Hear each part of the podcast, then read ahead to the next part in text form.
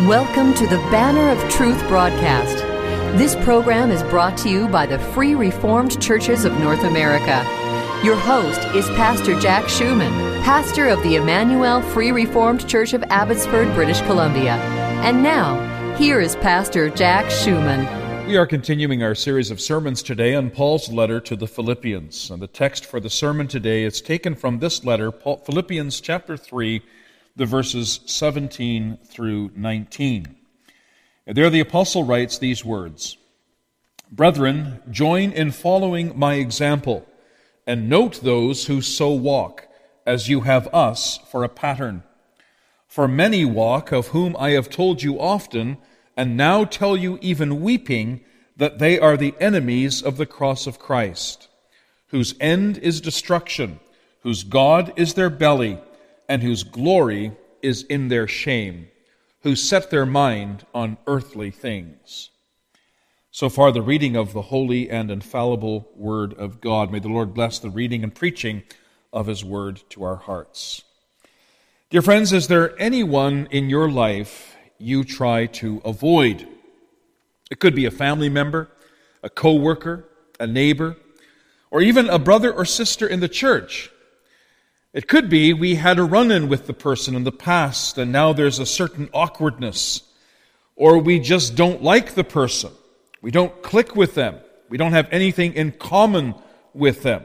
Now that's certainly not ideal, especially not when the person is a brother or sister in Christ. But it can happen. It's a part of life.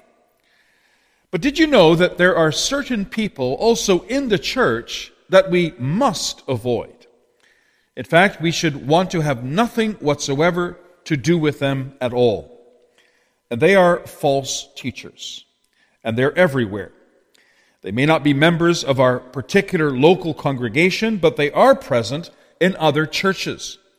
In fact, some of them are prominent leaders in the church, and they are leading many astray. And Paul speaks of such teachers in the words of our text today, Philippians 3 the verses 17 through 19. And it's to these words that we turn our attention with the help of the Lord. Our theme is avoiding false teachers. And we'll consider, first of all, their identity, and secondly, our pattern. The Church of Jesus Christ has always been under attack by false teaching. During the first few centuries, the church was attacked by Arianism, which denied the doctrine of the Trinity, specifically the divinity of Jesus Christ. During the Middle Ages and the Reformation period, the great enemy of the truth was the Roman Catholic Church. And still to this day, the Roman Catholic Church teaches things that are not scriptural, such as the doctrine of the veneration of saints, especially Mary, and the doctrine of the Mass and the primacy of the Pope. Later on, the church came under attack by rationalism, Arminianism, Unitarianism, and various sects such as Jehovah's Witnesses, Mormons, and others. Yes, attacks on the truth of God abound on every side. And it was no different during the first century AD, the time of the Apostle Paul. Then, too, the church was under attack by false teaching. And Paul knew this. And so he made a point in this letter to alert the Philippians to this and to warn them about it. And he writes in verse 18, For many walk, of whom I have told you often, and now tell you even weeping, that they are the enemies of the cross of Christ. Paul here is referring not to people outside the church, but rather to people inside the church. These are people inside the church, even leaders, and the, he calls them the enemies of the cross of Christ. Now, by that, Paul means they are enemies of the gospel. They're enemies of the truth that salvation is by grace through faith in Christ alone. And he says there are many of them. Now, the Bible often warns against such people. In Matthew chapter 7, in the Sermon on the Mount, Jesus warned, Beware of false prophets who come to you in sheep's clothing, but inwardly are ravenous wolves. And in the Olivet Discourse, he said, See to it that no one misleads you. For many will come in my name, saying, I am the Christ, and will lead many astray. John too warned about the danger of false teachers in 1 John 4, the verses 1 to 3. He writes there, Beloved, do not believe every spirit, but test the spirits whether they are of God, because many false prophets have gone out into the world. By this you know the Spirit of God. Every spirit that confesses that Jesus Christ has come in the flesh is of God. And every spirit that does not confess that Jesus Christ has come in the flesh is not of God. And this is the spirit of the Antichrist, which you have heard was coming and is now already in the world. Now, Paul also warned the elders at Ephesus about false teachers in Acts 20, verses 28 to 31. He says there that after his departure, savage wolves would come in among them, not sparing the flock, speaking perverse things to draw them away, to draw the disciples after them.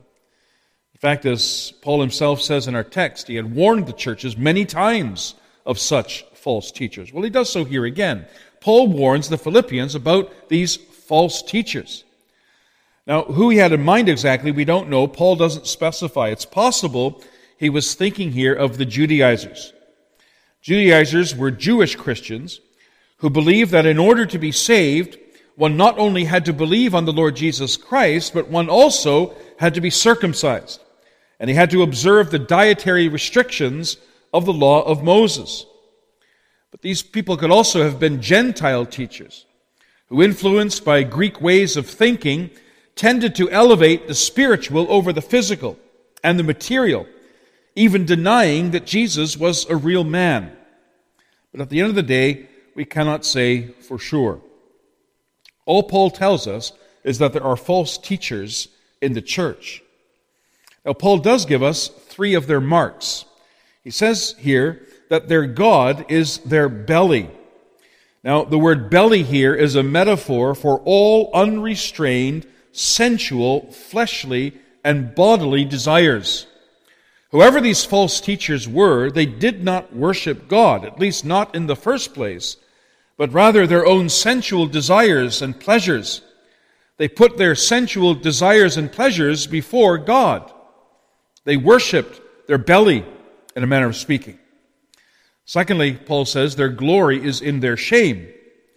So, whoever these false teachers were, they committed shameful acts, and they were proud of it. They gloried in it. They boasted about it. They boasted in the very things that brought them shame and that should have made them feel ashamed. Thirdly, Paul says they set their mind on earthly things. In other words, they were worldly men. They loved the things of the world and the pleasures of the world more than the things of God, and they pursued after them more than they pursued after the things of God. Well, such are the people that Paul warns about. And you notice he does so even weeping. Now, this is the only place in the New Testament where Paul speaks of himself as weeping in the present tense. As Paul thought about these false teachers, even as he's writing this very epistle, he begins to weep. Now, why does he weep? Well, Paul tells us because of their end. He writes, whose end is destruction. So, having become the enemies of the cross of Christ, having rejected the gospel, that teaches that sinners are saved by grace through faith in Christ alone, Paul knew that one day these false teachers would be destroyed. They would experience everlasting torment, together with all those who refuse to repent and believe in the gospel. They would be cast into hell. And when Paul thought about this, when he thought about the punishment that awaited them, when he thought about their end, which was destruction, he began to weep. Now, we're reminded here that Paul was not a cold intellectual. He was a sensitive and passionate man. And when he thought about these false teachers, even though they were the enemies of the cross of Christ, he was deeply moved. He wept. We can learn something from this. Sometimes when we encounter false teachers, our only response must be to condemn and refute. And our Reformed confessions take that same approach. All three of the doctrinal confessions of the Reformed churches condemn false teaching in no uncertain terms.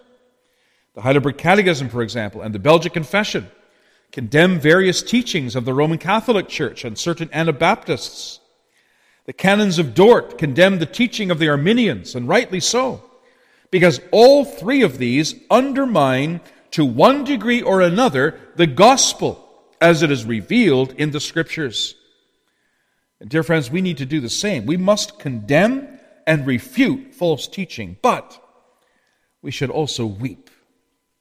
We should weep when we consider the damage that false teaching does to the church. And we should weep when we consider the end of those who teach it. Does that describe you today? Do you weep over the enemies of the cross of Christ? Such people may never be won over by our arguments, but they may be won over by our tears. Oh, that God would give us tears to weep over false teachers, perhaps more than we do. Well, the point is, there are and always will be false teachers in the church, and it's no different today. Just as in Paul's day, there is much error and even false teaching in the church.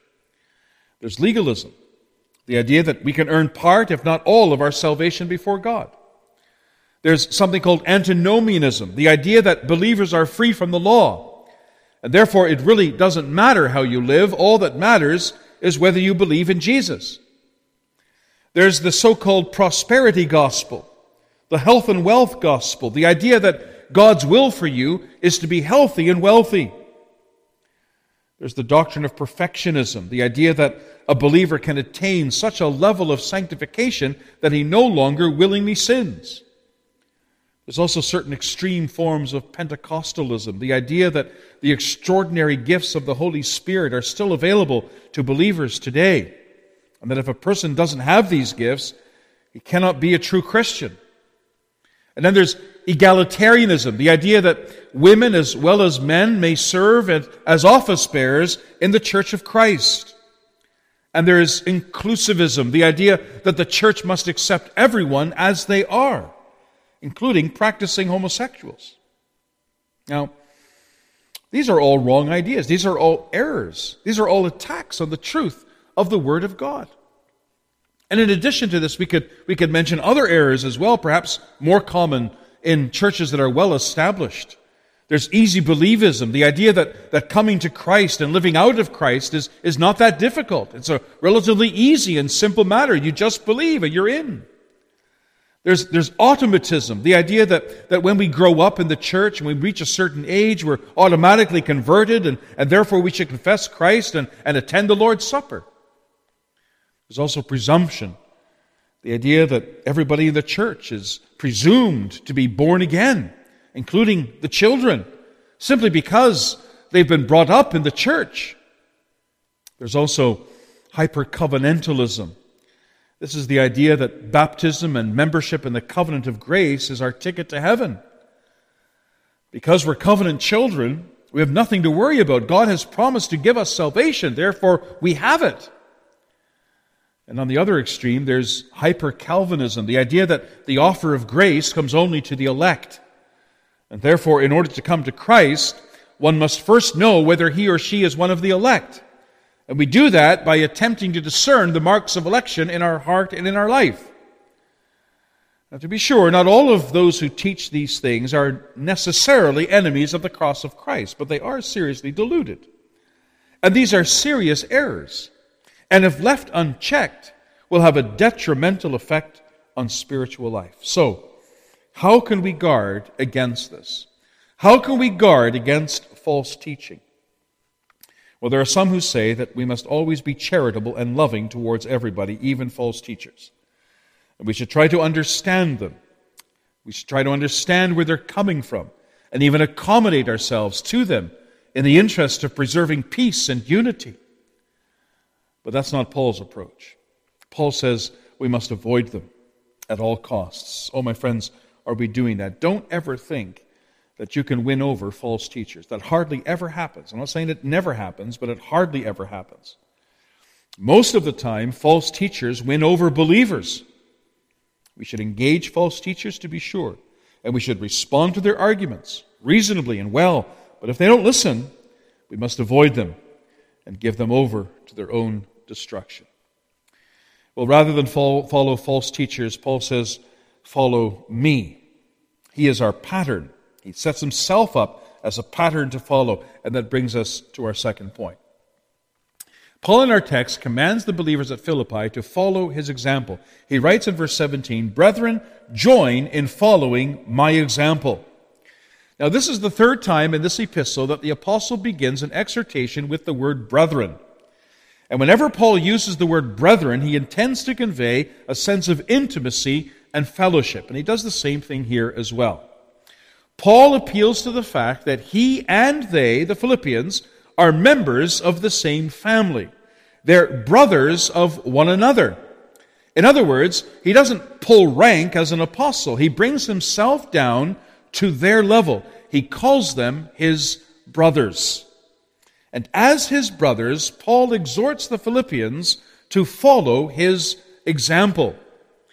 Now, literally, the Greek says, be fellow imitators of me, or keep on being fellow imitators of me. The Greek word here is the word from which we get the English word mimic. So Paul here is exhorting the Philippians to mimic him, to do what he does, and to live the way he lives. Now, this isn't the only time Paul commanded his readers to do that. He does so later in this epistle in chapter 4, verse 9. There, Paul writes, The things which you learned and received and heard and saw in me, these do, and the God of peace will be with you. And he does so in several of his other epistles. In 1 Corinthians 4, verse 16, he writes, Therefore I urge you, imitate me. 1 Corinthians 11, verse 1, imitate me. 2 Thessalonians 3, verse 7, For you yourselves know how you ought to follow us. Well, here we have the same teaching. Brethren, join in following my example. Now, at first glance, it appears as though Paul is putting himself on a pedestal. It appears as though he's saying that he's better than anyone else, and that for that reason, they should imitate him. Some even are concerned that Paul should have said, imitate Christ rather than himself. So, is this just pride on Paul's part? Is, is he, in fact, putting himself on a pedestal? Well, not at all. You may remember in verse 12, which we looked at last week, Paul acknowledged that he had not attained the goal of perfection for which he was striving, nor had he been perfected. And for that reason, he says, I'm pressing on. And what is more, in Romans chapter 7, he speaks of two laws warring within his members. By the one law, he wants to do that which is pleasing to the Lord, but by the other law, he wants to go his own way and do his own thing.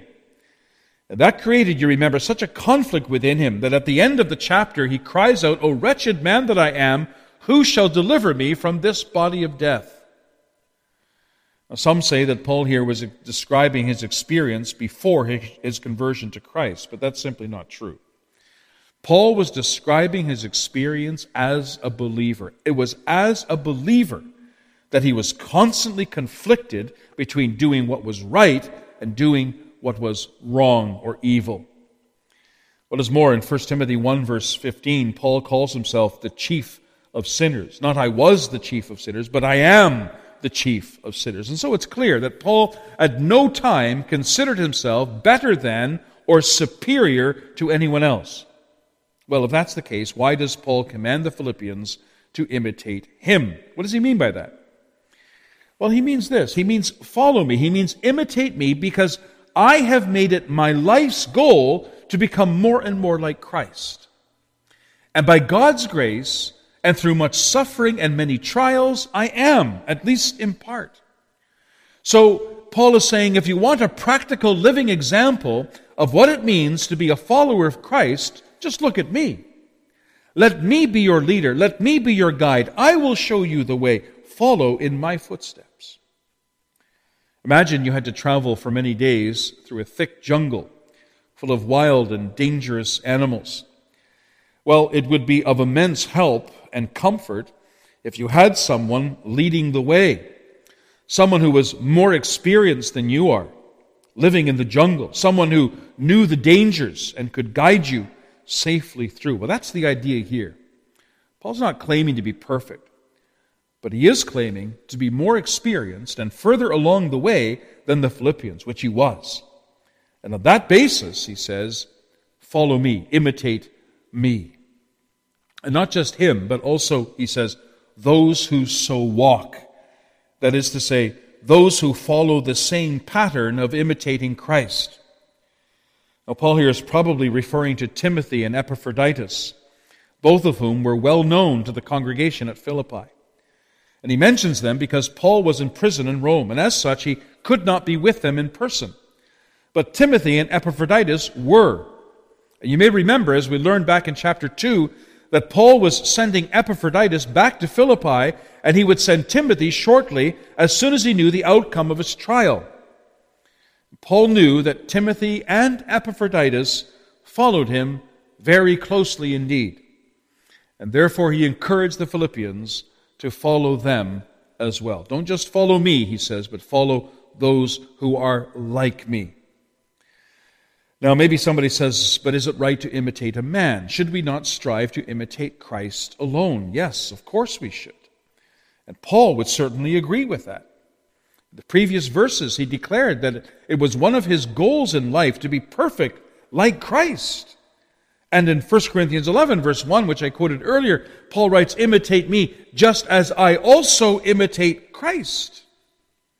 So Paul here acknowledges freely that Christ is the ultimate model. He is merely a copy.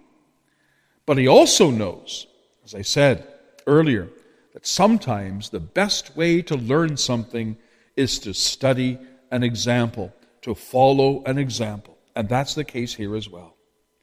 The best way to understand what it means to be like Christ and to live like a Christian is to imitate someone who is like Christ and is imitating Christ and is living like a Christian.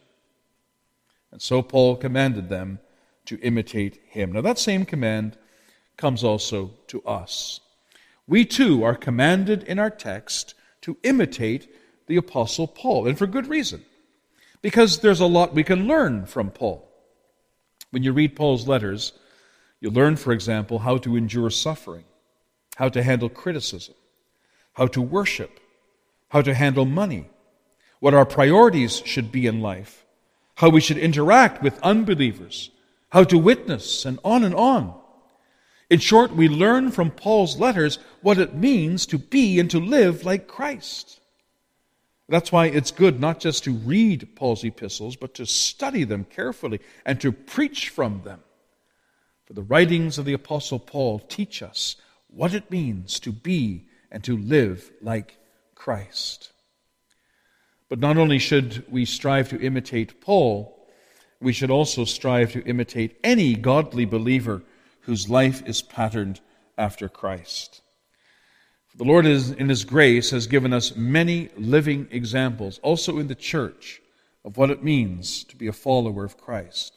Usually, but not always, Usually, this is an older person who has walked many years with the Lord, but it could also be a child or a young adult.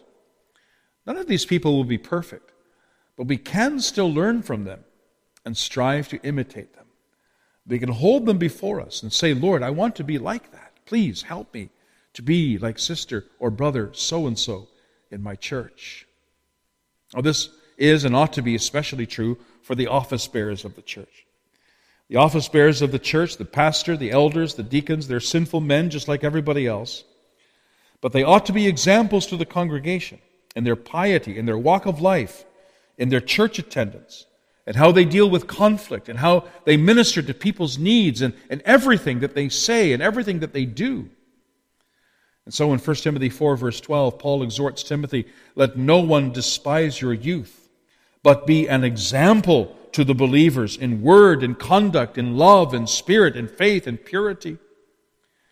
And in Hebrews 13, verse 7, the writer exhorts his readers there remember those who rule over you. Who are they? These are the office bearers, the pastor, the elders, the deacons, who have spoken the word of God to you, whose faith follow, considering the outcome of their conduct. In 1 Peter 5, verse 3, Peter exhorts the elders not to be lords, but rather examples to the flock, examples to be followed. Office bearers are to be living examples of what it means to live like and for the Lord Jesus Christ. Now, to be sure, no office bearer will ever say that he excels in that. Nor will any office bearer say of himself, Follow my example, imitate me. But he should strive to be an example to the congregation, and so should we all. If we claim to be Christian, we should be an example to others, both within and outside the church. Parents should be examples to their children. Members of the congregation should be examples to each other. We should all be living in such a way that we can tell others to imitate us. For a Christian, by definition, is a miniature Christ. He is a representation of Christ on earth. Well, is that true for you today? Is your life such that it is worthy to be imitated? It's a terrible thing when people claim to be Christian but don't live that way. When we're one person on Sunday and another person during the week. If that's the case with you, my friend, something is terribly wrong. Then you need to repent and ask the Lord to forgive you, and to work by His Holy Spirit in your heart to make you a true and living follower of the Lord Jesus Christ. And isn't that what the Christian life is all about? Last time in the series, we saw that Paul's one aim in life was to be like Christ. Well, here in our text, he explains how we can do this. It's by imitating him, even as he himself imitates Christ. My friend, is that your goal in life? What do you want most out of life? Is it riches? Is it popularity? Is it a good name? None of these things will last. You can't take any of them with you when you die. Nor can they meet the deepest need of your soul. Only Christ can do that. And therefore, I urge you, if you've never done so, look to him. Believe on him. Imitate him. And keep doing so until the day comes when those who believe on him will be made like him in every respect, that they shall live and reign with him in glory forever and ever. Amen. Friends, we always appreciate hearing from our listeners. If you are blessed by or have a comment on the message you've heard today, we'd very much appreciate hearing from you. Our mailing address is Banner of Truth, 3386 Mount Lehman Road, and Lehman is spelled L E H M A N, and that's in Abbotsford, British Columbia, V4X 2M9. If you would like to listen to the message you've just heard again, or if you would like more information about our program, including how to contact us and how to listen to other messages on this program, please visit our website at banneroftruthradio.com. That's banneroftruthradio.com. Support for this program is provided by the Free Reformed Churches of North America. For more information about our churches, including where you can find a church nearest you, please visit our denominational website at www www.frcna.org. Your financial support for this program is welcome and deeply appreciated. If the Lord has placed on your heart a desire to help us to offset the costs of broadcasting this program on this station, you can send us a check in any amount. Again, our mailing address is 3386 Mount Lehman Road, Abbotsford, British Columbia, V4X 2M9. Or you can make a donation right on our webpage our webpage again is banneroftruthradio.com. Thank you for listening, and now until next week, may the Lord be with you all.